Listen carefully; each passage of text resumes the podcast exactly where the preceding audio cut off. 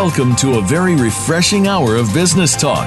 This is Game Changing Conversations presented by SAP. The best run businesses run SAP. You'll hear from the innovators who know how to use game changing technologies and business strategies to challenge the status quo and help your organization move in exciting new directions. Now, here's your host and moderator, Bonnie D. Graham. Welcome, welcome, welcome. We are absolutely thrilled and delighted to to debut another brand new series here on Game Changers. We already did a few a few weeks ago, and this is Game Changing Conversations Radio, as a gentleman said. And that's what we're going to do. Have a game changing conversation. So let's do our regular opening. Let's see what happens. Welcome, welcome, welcome. If you want to run with the Game Changers, I promise you're in the right place. Here's the buzz. Let's see what's going on today.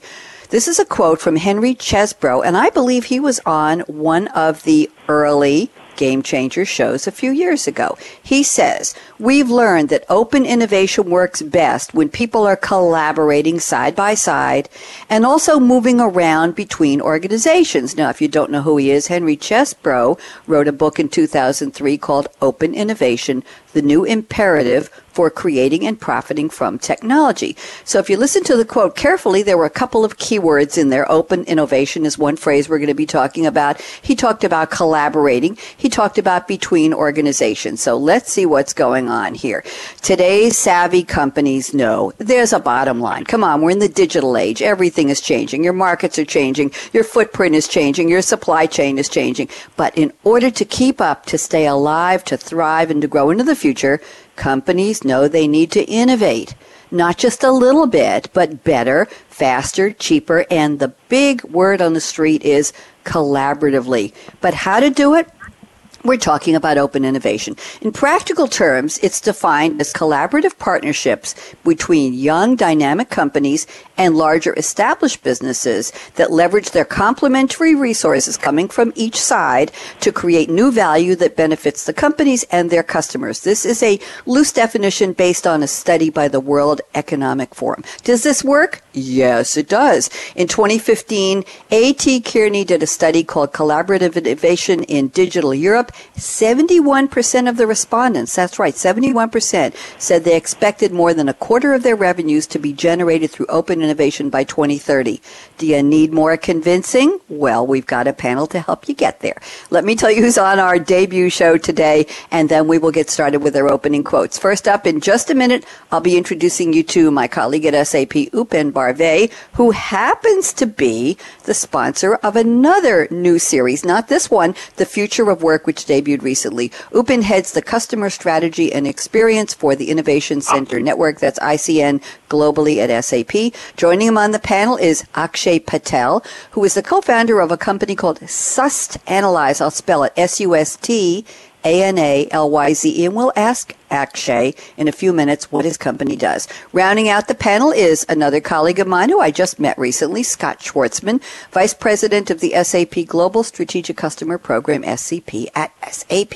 So let's circle around to Upen Barve, and Upen has sent us a quote from Steve Jobs. The show works this way. I invite my guests to send us a quote, not in their own words, from somebody famous or not so famous, a book, a movie, or a song, and then they get to relate that quote to the topic of the day. So, Here's the quote Upen has selected from Steve Jobs. Your time is limited, so don't waste it living someone else's life. Upen Barve, very happy to have you here. How are you? Bonnie, it's absolute pleasure always to hear you. I'm I'm doing really well and very excited uh, with the panel today. Wonderful. And and I do have to do a shout out to two of our colleagues at SAP, Amy Bateman and Shannon Lester, who have worked tirelessly to put this show together and help me set up this series. So ladies, I see you. I see Shannon and Amy on Twitter and thank you. Oh, we're going to have a great debut here. Upen, here's the task at hand. Tell me, how does this quote relate to our topic? And officially, the topic is open innovation, taking collaboration to the bank. So talk to me, Upen. Well, absolutely. Limited time, I think, is the key word. We look at um, how fast the change around us is happening, and if the companies want to sustain, want to survive longer, the change um, needs to uh, be done, you know, right now. Uh, there is an urgency, urgency of doing, urgency of doing the right things, um, and. And, and, and that's why I thought, okay, in the limited time, you need to make those right choices, define your purpose, because I believe, um, and, and we all do believe actually, that the purpose driven future is what we all are excited about. You know something very interesting. You should bring up the word purpose, Upen. Upen, um, we have a series called "The Future of the Future" with Game Changers, and they just informed me that they're going to create a sub brand for that that series has been on the air for a couple of years with me. It's going to be called Game Changing with Purpose, and we're going to be starting that. They're going to use their airtime and they're going to rebrand their series for a spin-off on purpose. So on purpose, on purpose. There you go. Two levels. Upen, thank you so much. I, I, love the quote. Very interesting. And we got to meet you and that's great. Let me go to our second panelist now, Akshay Patel at Sustanalyze. And Akshay has sent us a quote. We all know the quote, but let's see how he wants to relate it to the topic. Quote from Mahatma Gandhi. Mahatma Mohandas Karamchand Gandhi, uh, Hindustani, lived from 1869 to 1948. Uh, the honorific Mahatma in Sanskrit means venerable or high souled. He was unofficially called the father of the nation of India and led India to independence. Here's the quote Be the change that you wish to see in the world. Akshay, welcome to Game Changers. How are you today? Doing great, Bonnie. Glad to be here as well. We are delighted to have you. So, talk to me. How does this quote re- relate to open innovation? We're talking about companies coming together, sharing ideas, making profits out of the bringing the resources from both. So, how does Mahatma Gandhi's quote relate? The way uh, open innovation is essentially going towards a new future, and that mm. involves change. And the reason why established companies and new companies collaborate is because they want to create a future in which they can actually exist and continue to make uh, revenues, basically getting to the bank essentially. And if we want to see that change in the world, we have to first be that change. It's because we have to bring that within our organizations, make that change ourselves, so that we can enable the whole world around us to change in that in the direction of that future where we want to get to, essentially. Very, very interesting. Quick question for you, Akshay. Are mm-hmm. companies sitting around the table saying, gee, we want to do open innovation. Let's go out and look for a partner. We're a small company. Let's find a big one. Gee, we want to do mm-hmm. open innovation. We're a big company. Is this something that companies, it's, it's on their plate, it's on the C-suite desk, it's the top of the agenda, or is this something that comes to them when, ah, baby sales aren't going so well, or is this something that's part of the business agenda for 2018. What's your observation on that? Uh, my observation is surprisingly, it uh, comes on top of the agenda actually, and especially the interactions that we have had also, for example, with SAP. I mean, uh, it was surprisingly that the whole organization is sees this as a priority as well, and you see that uh, not just at like a person at a level of person who is driving this uh, cooperation, but also at the level of every employee that we interact with and uh, they just they feel like uh, this is something this cooperation is something that is novel and it is a way to move forward which they also personally believe.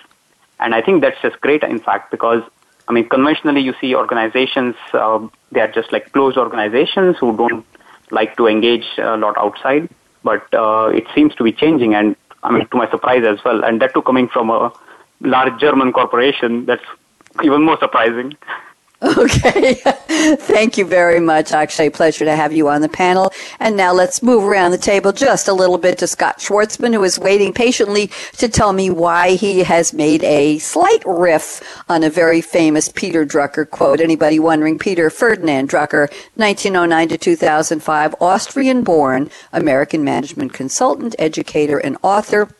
He has been described as the founder of modern management. If anybody loves or hates management by objectives, we call them MBOs or we don't call them at all. And self-control, blame Peter Drucker. That was his creation. So here we go. Here's the quote the way Peter Drucker said it, and then I'll tell you how Scott Schwartzman said it. Drucker said, culture eats strategy for breakfast. Mr. Schwartzman says, culture eats digital strategy for breakfast. Scott Schwartzman, how dare you? Welcome, Scott. How are you? I'm doing great, Bonnie. Thank you for having me on today. We are happy to have you here. So I was only teasing when I said, How dare you? But you certainly took an interesting riff. I think other people have done the same thing. What does the quote mean in relation to open innovation, collaboration, small companies, big companies actually coming together to innovate in ways that they couldn't do on their own? Scott, what's your thought, please? Yeah, you know, and, and it is a well known quote. Many people have used it before, and, and I said culture eats digital strategy for lunch. We could easily change that to open innovation uh, for breakfast or for lunch, mm-hmm. uh, for that matter. Um, but what we're really talking about is culture uh, and the impact. You could have the best vision, uh, the best purpose, the best strategy, but if you don't have the right behaviors supporting uh, the aforementioned categories, it doesn't work. Uh, I had an old, I had a colleague that used to work with me. he was a PhD in organizational psychology.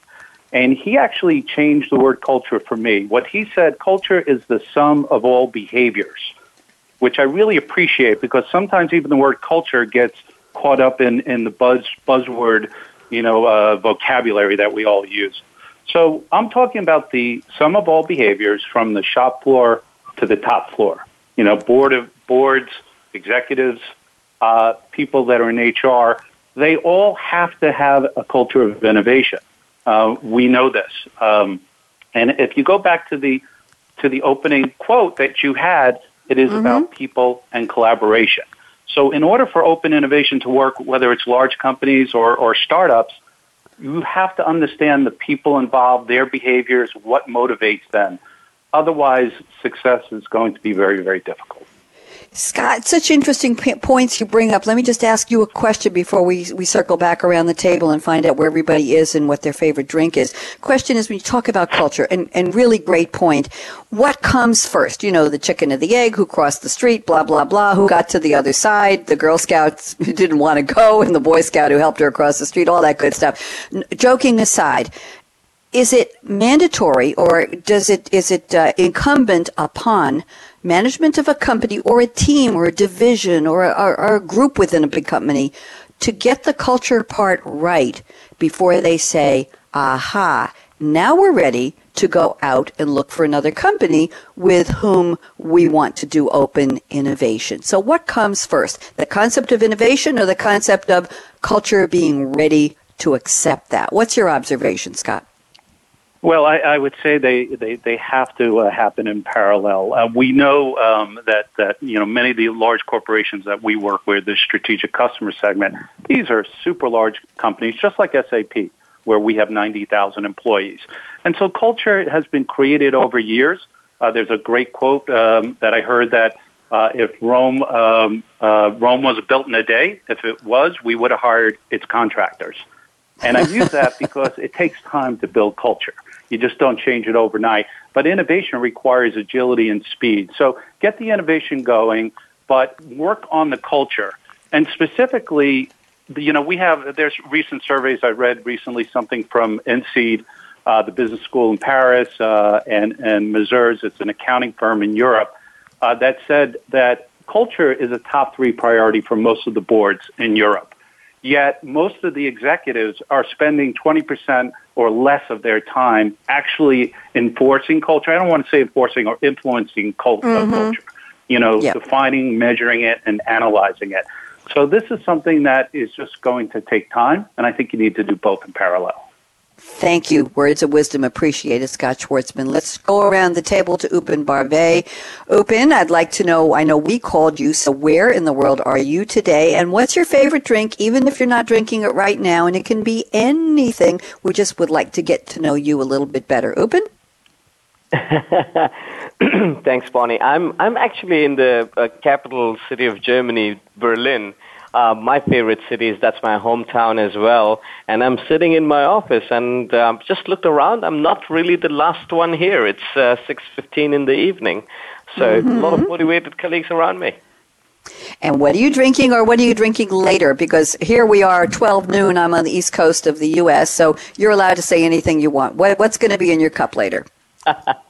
So look, what I'm drinking right now is a, is a, is a very popular drink in Germany. It's called Apfelschorle. It's basically apple juice with um, you know with with with uh, uh, with water. Uh, but water with gas, right? So uh, ah, so it's like I'm a like a seltzer. Really, Is that seltzer? Yeah, yeah, yeah, kind of. okay. And what I would really, you know, what I love and what I'm uh, going to do right after the show is get a uh, get a decent pour of uh, gin and tonic, and that's uh, my favorite drink. I love the ah. Um, yeah. Haven't heard that in a while. Do you have a favorite brand over there in Berlin? I don't. I'm not familiar with. Uh, I'm only familiar uh, tangentially with brands here in the U.S. What brand do you drink? Gin. Well, uh, quite a few. I like the uh, classic English ones, um, but there are a few upcoming really good German ones as well. So um, yeah, I'm I keep open palate. I taste everything, uh, every attempt, and then decide whether it uh, gets back to my menu or, or shelf or not. Okay. Do you have one favorite? Um, the the botanist is good. Okay, thank you. That's what I wanted. We love a we love little recommendations of beverages for our listeners around the world. People do listen, by the way. Let's see if you get any comments. Upen, we love that too. Thank you very much. Don't drink up quite yet. We need you for a little while longer, and thank you for joining us. And now let's turn a little bit around the table to Akshay Patel at Sust Analyze. Akshay, first, I'd like to know where are we calling you because I know Aaron, our engineer, phoned you. Number two, what's your favorite drink? And number three, why don't you spend about ninety seconds telling us what your company does. So Akshay, you're up. Yeah. Uh, so you're calling me at uh, in a beautiful city called Utrecht in the Netherlands. It's a okay. small town with a lot of canals, so it looks very beautiful as well. And uh, it's like right now it's just about evening here. I just got back home and uh, just made myself a green a cup of green tea. Uh, I didn't really like green tea before, uh, but mm-hmm. I come from a scientific background, and a friend a couple of months back uh, who, who apparently does research on diabetes, he explained to me that uh, you really have to start drinking green tea because apparently it's good for uh, avoiding diabetes. I'm like, okay, I'll go, go that route. But there you uh, go. it's not, I mean, it's not that bad uh, basically because uh, apparently just afterwards, red wine also does the trick. So that's the next drink after dinner. Do you have a favorite red wine? Something you want to recommend? Oh, I mean, it's uh, also a bunch of uh, different ones uh, that I usually uh, try. In fact, like uh, and Chianti is, uh, is usually what I always like. In fact. Thank you. Now, tell us a little bit about Sust Analyze. What does your company do? You're a co-founder. When did you co-found the company? Why? And and what do you do for the world? Uh, so we founded the company in 2015, and uh, the reason why we founded the company was uh, to help uh, chemical companies as well as consumer product companies who make a variety of things like clothes, laptops, and everything, to help them bring new and better products to market faster, and also making sure that these new products are also safer for all of us and environmentally friendly as well, so that the products are more sustainable. And Thank personally, you. that has been also the driving motivation for me as well. It is uh, since Personalize also comes out of my PhD research, and the research was focused on how do we enable companies to bring better products to market that meet the different criteria that people want from products. For mm-hmm. example, mm-hmm. you want to make sure that the iPhone looks very nice and it doesn't break and things like that. Plus, it's also safer and more sustainable. And to do that, uh, we have built a simulation software that leverages advanced data-driven systems and things like that. Thank you. I noticed that you got your master's degree from Iowa State University in the U.S. So were you just here for a while to do the master's studies, or and then move back to uh, to the Netherlands? Uh, indeed. Uh, so I'm originally from India. That's where I did my undergraduate in Mumbai, and mm-hmm. I was mm-hmm. always very passionate about biofuels and biochemicals. And of course, as you might know, Iowa is just filled with corn and soybean, as That's far right. as you can see. And Iowa State University happened to have a good program. So I was there for my master's, and I worked there for a year. And uh, then I came to the Netherlands for my PhD then and you stayed very interesting. Thank you, man of the world. And now let's turn around a little more around the table. Scott, we've been, I know you've been waiting patiently. Scott, where are you today? You're the only one who called us, so I'm assuming you're in the U.S. or Canada. And what's your favorite drink, Scott? Talk to me. Yeah, so I'm uh, here in New York. I'm in Manhattan uh, mm-hmm. today. And in terms of my favorite drink, I was just uh, listening to the others, and uh, I'm a fan of both uh, coffee, but I'm also a fan of tequila. And and mm. recently, my wife and I were at a wedding, and they served something called Cafe Patron. which is a combination of coffee and tequila. And if you're, you know, if you enjoy both, uh, I guess in management speak, we call that a win-win.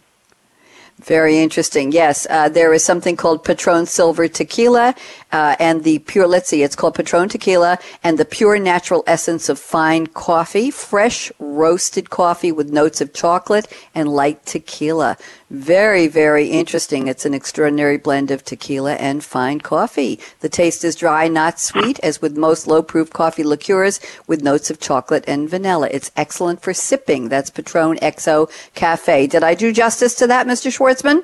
I think you did. Nice job. Thank you. Thank you very much. Uh, I don't know you and you don't know me, but I was in New York on Long Island for decades, and I recently relocated to Durham, North Carolina, and that's where I'm speaking with all of you from my home office here.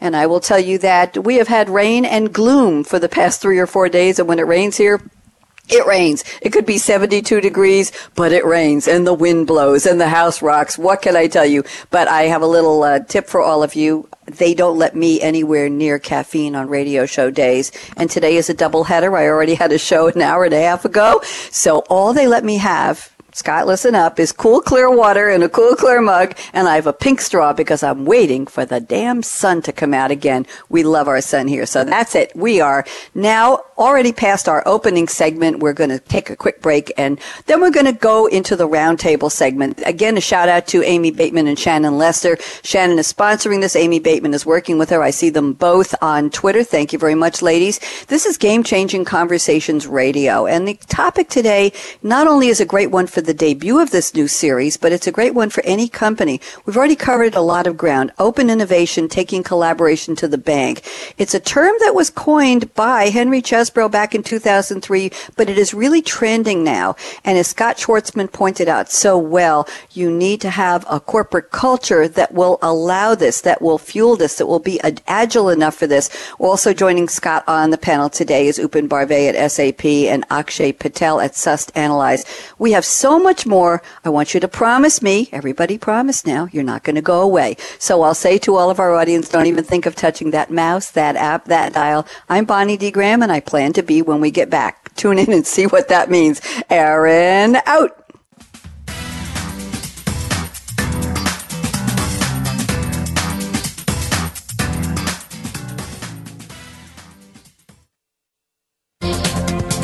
The business community's first choice in Internet Talk Radio, Voice America Business Network. In a world where disruption is the new reality, industry leading companies are partnering with their most strategic customers to navigate these changes and co innovate for success. When industry's top minds work together to solve tough problems faster, we all run better. Join our experts as they discuss the power of co innovation, the impact of emerging technologies on the future of business and everyday life, and the importance of helping the world run better to improve people's lives. Game Changing Conversations is presented by SAP. Visit sap.com. From the boardroom to you, Voice America Business Network.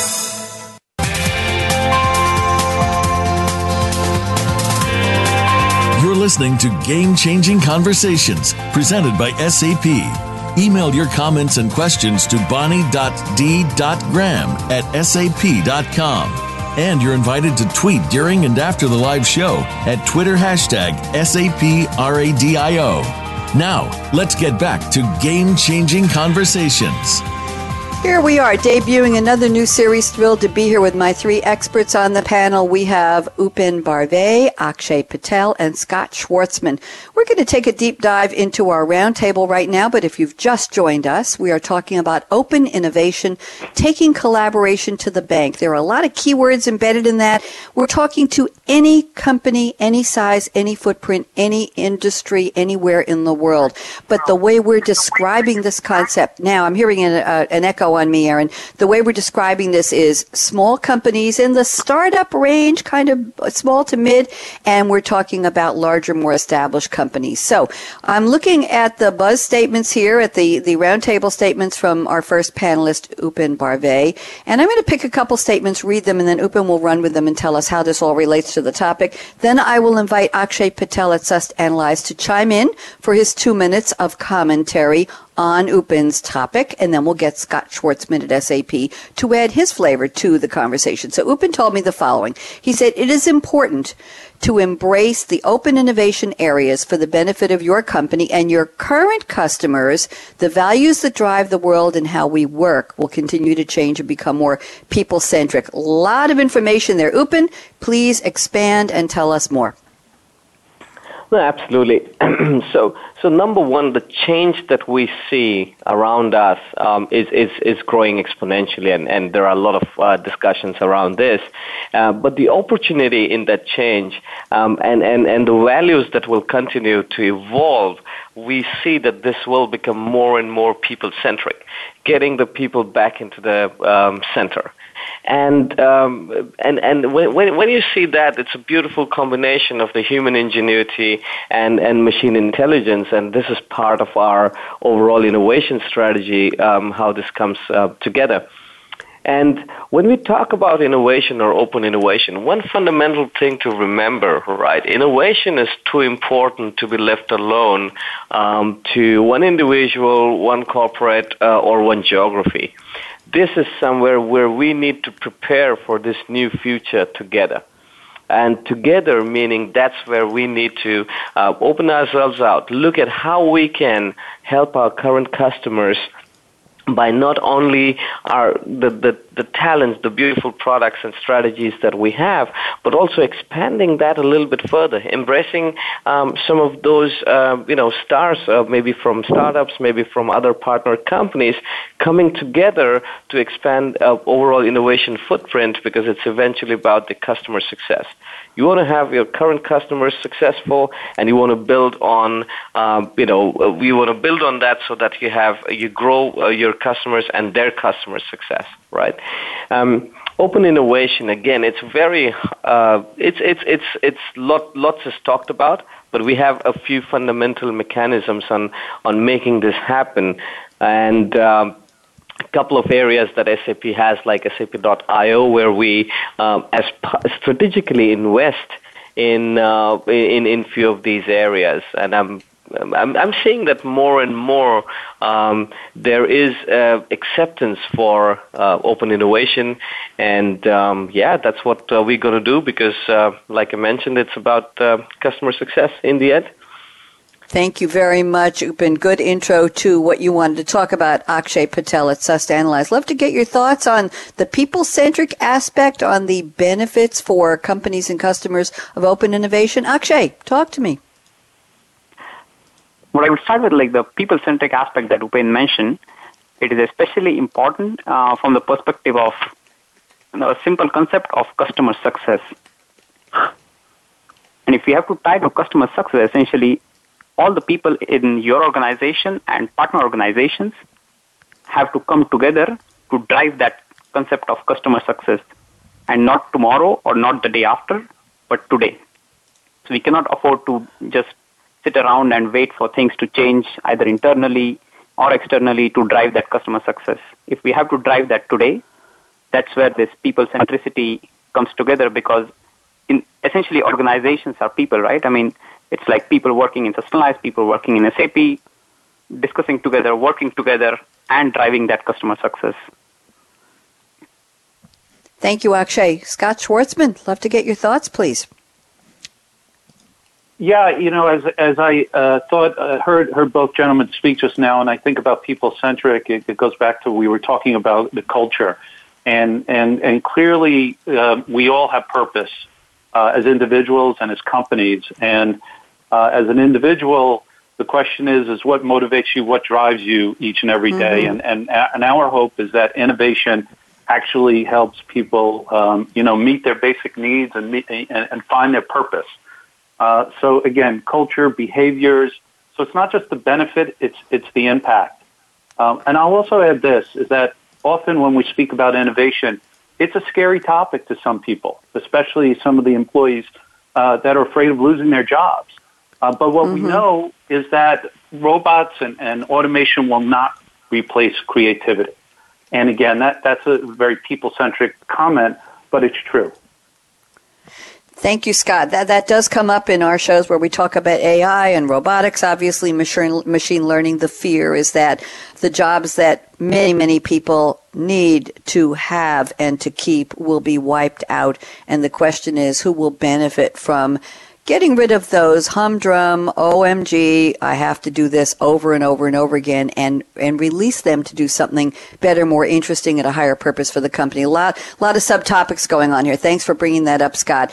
Upen you started this. Why don't you wrap this one up for us and then i'm going to select something from akshay's notes here. But Upen any comments on what your co-panelists just shared please I like what um, Akshay just said. It's it's about now. We need to do and drive this change now together.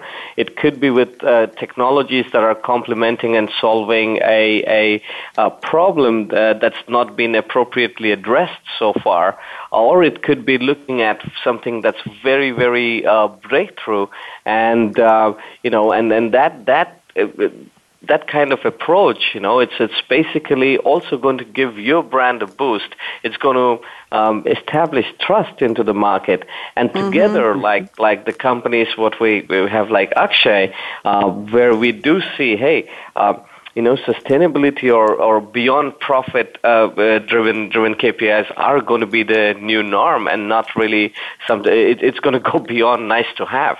So how do you come together? Once again, I love uh, uh, to use the word purpose. How do you come mm-hmm. together on a purpose and help your customers take that leap uh, forward? Uh, by doing things together in much more um, inclusive manner.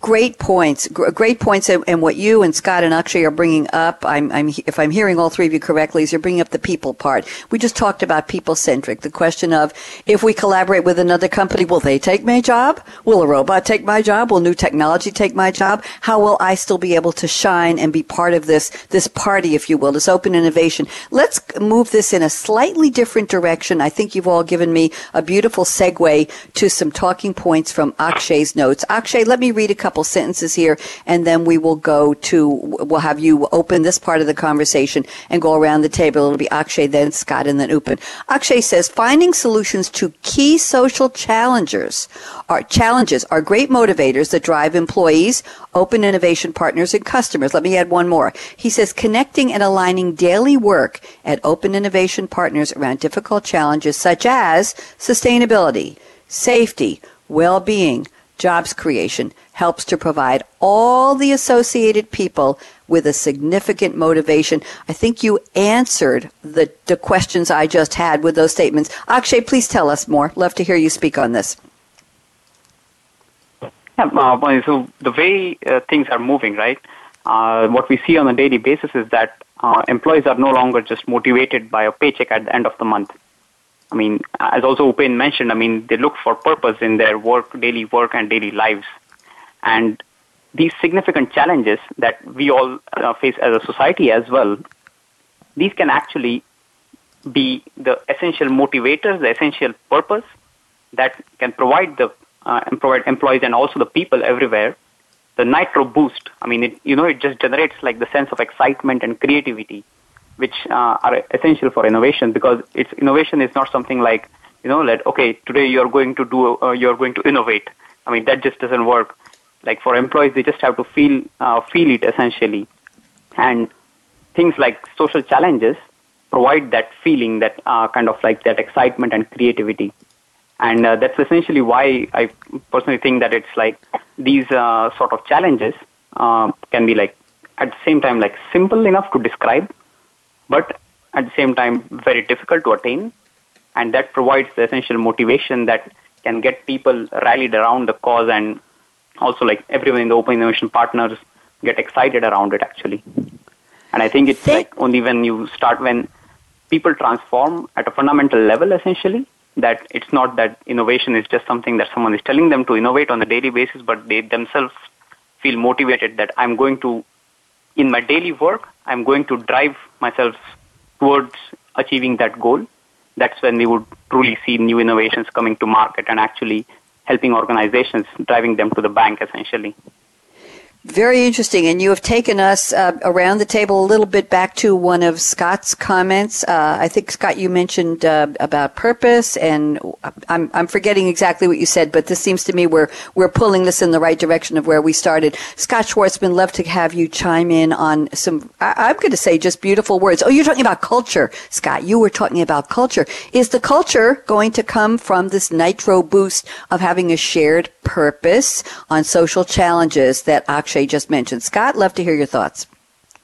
Yeah, you know, I, I think it, it absolutely is. I mean, I happen to have a, a son and a daughter that are both millennials, and you know, they grew up um, with, with actually um, just a, a complete emphasis on giving back to community and and really looking at social challenges, and mm-hmm. and I think it's part of their DNA, and and, and they're motivated by that.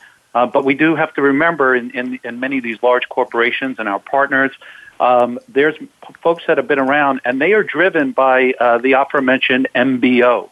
Uh, we talked about Peter Drucker, right? Um, yes. So often people are motivated by their paycheck. Uh, and this is mm-hmm. a, a great opportunity to link what we just talked about, which was if we could put culture and measure it and even manage it through potentially MBOs and combine it with some of this nitro boost motivation that is inherent with, you know, some of the younger generation I think it would be a powerful combination. Very, very interesting. Talking about shared purpose and millennials. Yes, eh, i Scott. I don't. I don't know how you old you are, and I'm not going to tell you. But I'm. I'm. I'm a boomer. I'm not retiring any in any decade soon, since I have my dream job. But is there a, a, sense of that purpose among the older demographic cohorts? Because we've talked so many times in the past couple of years on various Game Changers series. I don't know if you know, we have 35 series now. We've talked about the fact that the workforce now has five generations working side by side and hopefully working well and respectfully together. Is purpose just something that's the hallmark of or the flag being waved by the millennials, Scott? No, no, no. It's a fair point. I, I think. Uh, again, I, I would uh, admit I am a boomer as well, and you know, the oh. older we get, uh, the more important purpose is. Um, and and so I, I really believe it's uh, it is part of uh, the DNA of many companies already, and I think it does span across all five generations. But again, uh, over five generations, there's different management styles through the years, mm-hmm. right? Uh, uh, and motivation is different than let's call it coercion, uh, like they had in the old days. Touche, and thanks for admitting. Yes, boomers rock. That we'll we'll accept that. And Upen Barve, love to get your thoughts on what uh, what Akshay just opened up, and Scott has so nicely added to. Go ahead, Upen. Absolutely. Look, I mean, I mean, mindset uh, that really, really matters the most, right? To be successful, you need the flexibility, you need the willingness to change, but importantly, you need to t- take take people together with you. And to Scott's point, I totally agree. Uh, but the evolution has been, uh, you know, uh, evolution has been now. Now we are moving towards this economies of abundance. So what's what's the stark difference? We are going to have more choice by default. We did not in the past few decades when the more choices are getting created, why will you and I um, work with some, you know, party A instead of party B? We will work together only because we identify ourselves and, and our goals together uh, very closely aligned to our purpose. And that's that's how you know uh, you you can team up and drive that change, right? And and Thank looking you for, at yeah. you know the innovators like uh, like like Akshay here, I mean it's beautiful. Mm-hmm. Like when when I look at what these guys are doing, right? Uh, they're beautifully mm-hmm. combining uh, chemistry and artificial intelligence um, to a certain purpose to drive sustainable uh, uh, goals. And and even the name Sust Analyze, I, I really like it. They're addressing a very uh-huh. core uh, part for which is very relevant for our customers, our big customers, because we need uh, that they, uh, you know, they, they modernize uh, right from R and D to the entire process together with us, and we build better, bigger, and uh, future for for all of us. Thank you. I love the way you integrated the word beautiful into the conversation, which shows me that you've got a passion for this, Upen.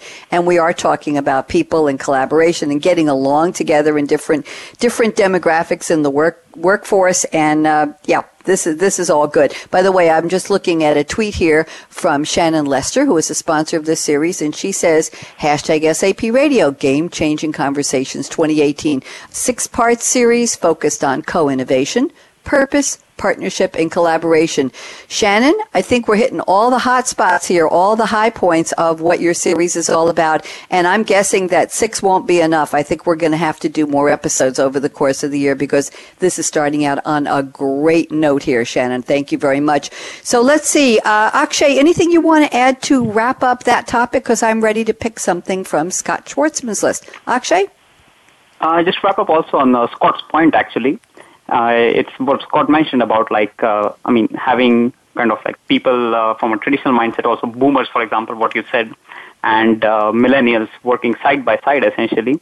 I think that tension, uh, although it might seem frustrating at the first instance, but actually that's great in fact, because you know it's like that tension is what uh, motivates new like millennials also to drive the conversation. That okay, I mean you have to convince people that this really makes sense and that you know that also acts as a filter on innovative ideas to some extent at least. That i mean you have to really be passionate about it and to drive that conversation forward essentially. And i also agree with Upen. i mean it's really kind of like bringing people together and helping these customers on a daily basis Thank you very much. All going back to purpose. Scott Schwartzman, I'm looking at your notes here and a lot of interesting points. I'm going to go to the innovation requires sensible risk and the ability to fail fast. Let me just read a little bit from your notes here. Uh, you, you sent me a quote, Scott, from an article by Thomas Davenport and Rajiv Ronanki in HBR, uh, Harvard Business Review magazine, current issue January, February 2018, talking about a project at the MD Anderson Cancer Center. And it was titled Artificial Intelligence for the Real World. Don't start with moonshots. So let's talk about fail fast sensible risk, and taking moonshots. Scott, I'm going to let you open this one up for us, and then we'll go around the table, please. Yeah, uh, it, it is a, a great article. Um, it's in the current issue, as you mentioned, of uh, Harvard Business Review, and um, essentially the title in itself, "Don't Start with Moonshots." So when we think of innovation uh, and, and, certainly exponential uh, growth and changes and, and technologies associated, uh, we do think of moonshots. Uh, most recently, we all saw the mm-hmm. SpaceX, SpaceX yes. and that successful launch, which was exhilarating. Um, and we are trying to conquer big things like uh, curing cancer, um, like the current crisis in South Africa, right, where they have a water shortage, right, you know, right, right here and now. Um, but with that said, um, it's nice to have big, hairy, audacious goals, as we say, but you have to start simple sometimes. And so it's really important uh, to, to have agility, to have speed. You know, uh, some folks call it bimodal, right? Uh, two forms of innovation or IT, right? Which is fast, agile, and then of course um, there's the longer tail. Uh, but the net net is that you got to look for quick wins. You got to create a culture of of innovation with quick wins because people lose patience quickly. Uh, in fact, mm-hmm. that project that you mentioned you know, they spent uh, from 2013 to 2017 uh, 62 million uh, dollars, and, and they have yet to be use it on patients. So what mm. they had to do was pivot that project to you know a smaller task, including helping some of the uh, patients' families make reservations uh, for when they visited the hospital. Uh, so you know, I, I think it, it really, you know, it's just really, it's no different than any other uh, project over the years. Sometimes less is more, and look for quick wins that can demonstrate outstanding results. Scott, before I go around the table to Upen and then Akshay, question for you. We talked about culture. You talked about p- people centric. We've been talking about the, the people in the companies that are doing this. Fail fast. It's it could be a mantra. It could be corporate culture. It could be, you're talking about sensible risk. If you have a big established company on one side of the table and maybe sitting right next to them at the same table, hopefully in open collaboration, open innovation. You've got a smaller company. Whose DNA is going to be the one that says, yes, we want to have the ability to fail fast and we can tolerate sensible risk. Does that come from the bigger company? Does that come from an infusion of energy, spirit, drive, and passion from the smaller, newer company? Or does it have to be agreed to by everybody before this works? What's your thought?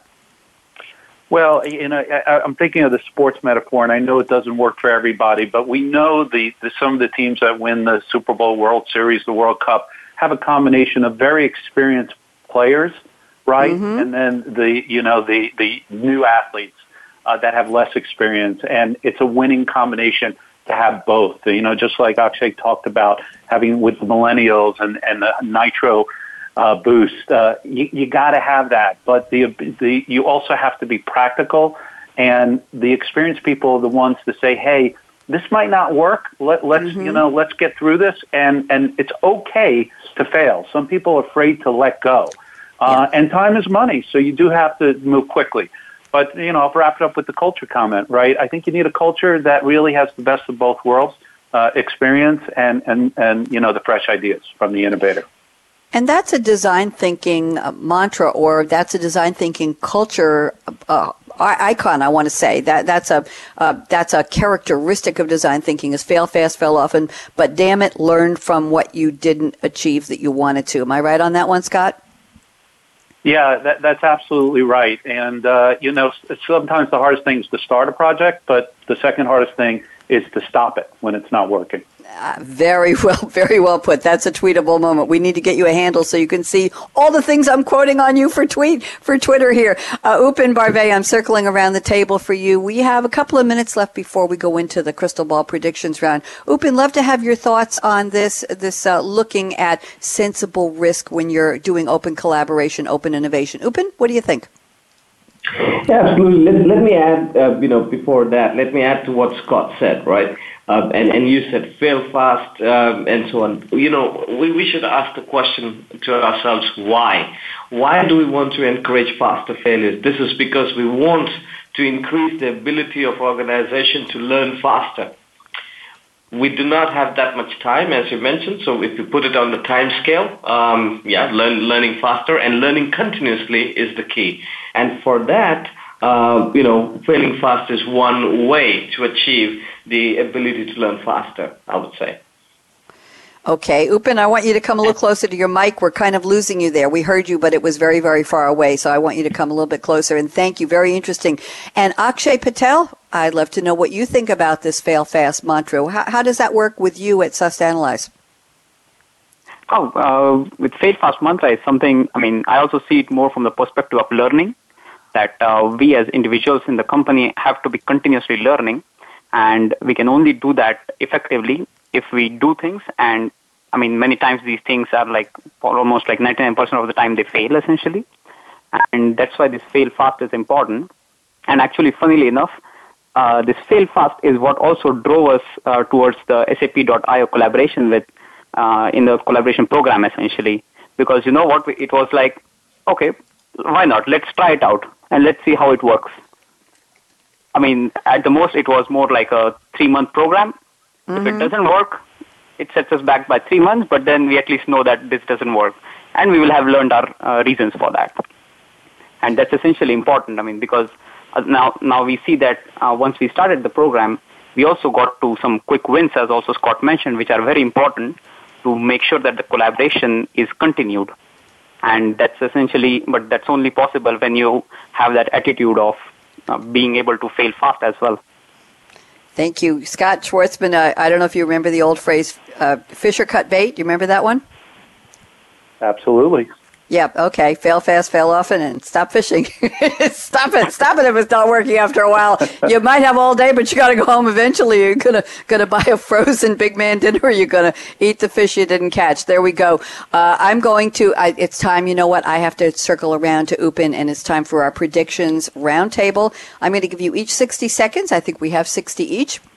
I'd like you to look ahead to, let's say, 2020, around that date or sometime after. We'll start with Upen Barve and tell me what do you see that will change about the concept of open innovation, about collaboration between I call them the big behemoth companies and the small, young, dynamic, as I think that's uh, a term that Amy Bateman used in her notes to me. It could be from uh, it could be from the intro. Who do we get the intro from? There was a reference here to something in the intro. Um, yes. And anyway, uh, my point is, I'd like you to look at the topic and tell me what will change dramatically, dynamically, or maybe not at all around the point we've all been looking at for years and years and years. 2020, not that far away. Upen Barve, predictions, crystal ball, 60 seconds. They're all yours. All right. this is this is one of my favorite topics. I'll try to stick to now 55 seconds. Uh, number one, the businesses will use uh, opportunities to transform from mainly profit driven to purpose led. That is the only way, and I cannot say it enough.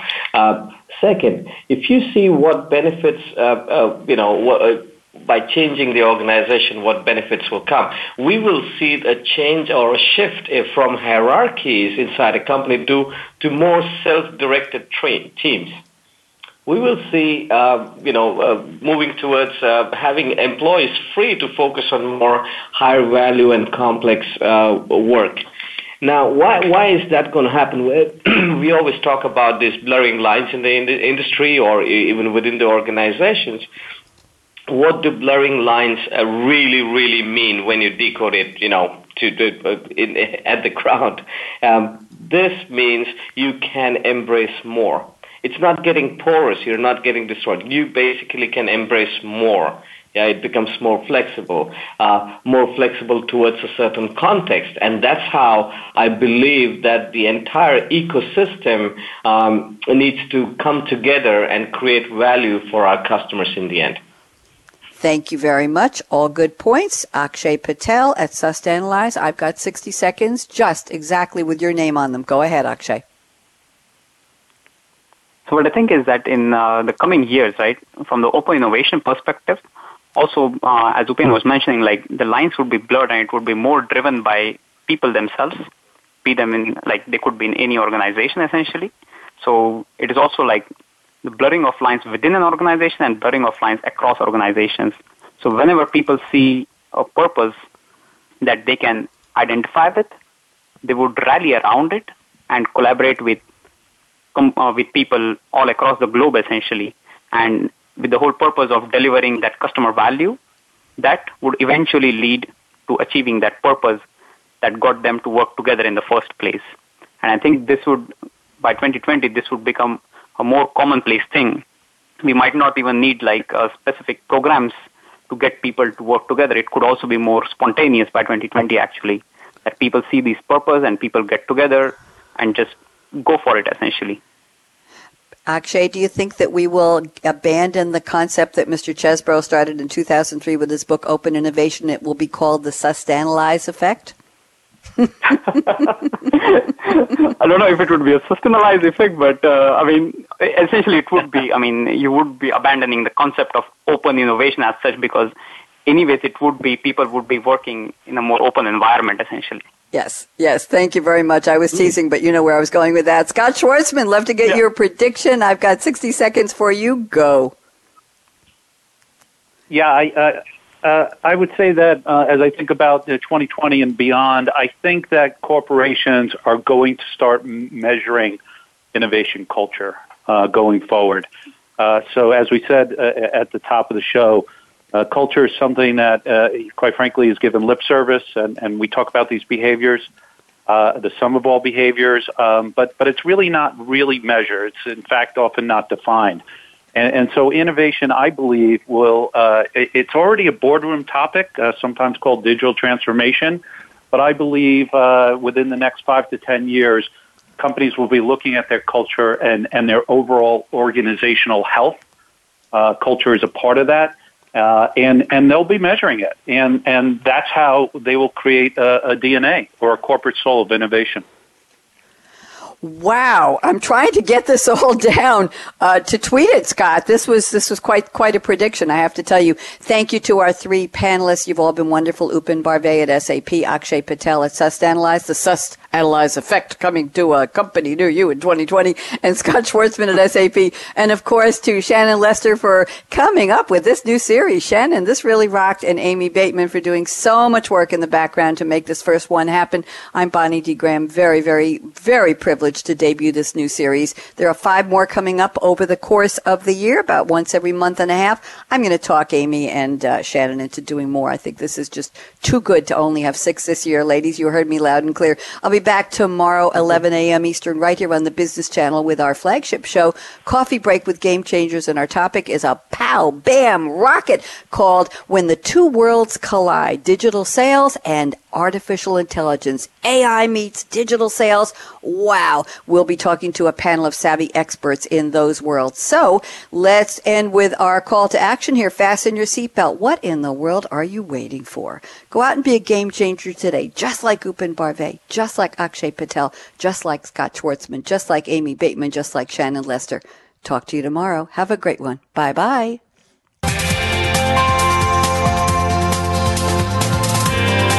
Thanks again for tuning in to Game Changing Conversations. Best run businesses run SAP. To keep the conversation going, tweet your questions and comments to Twitter hashtag SAPRADIO. Please join host Bonnie D. Graham on Tuesdays on the Business Channel. We wish you a positively game changing week.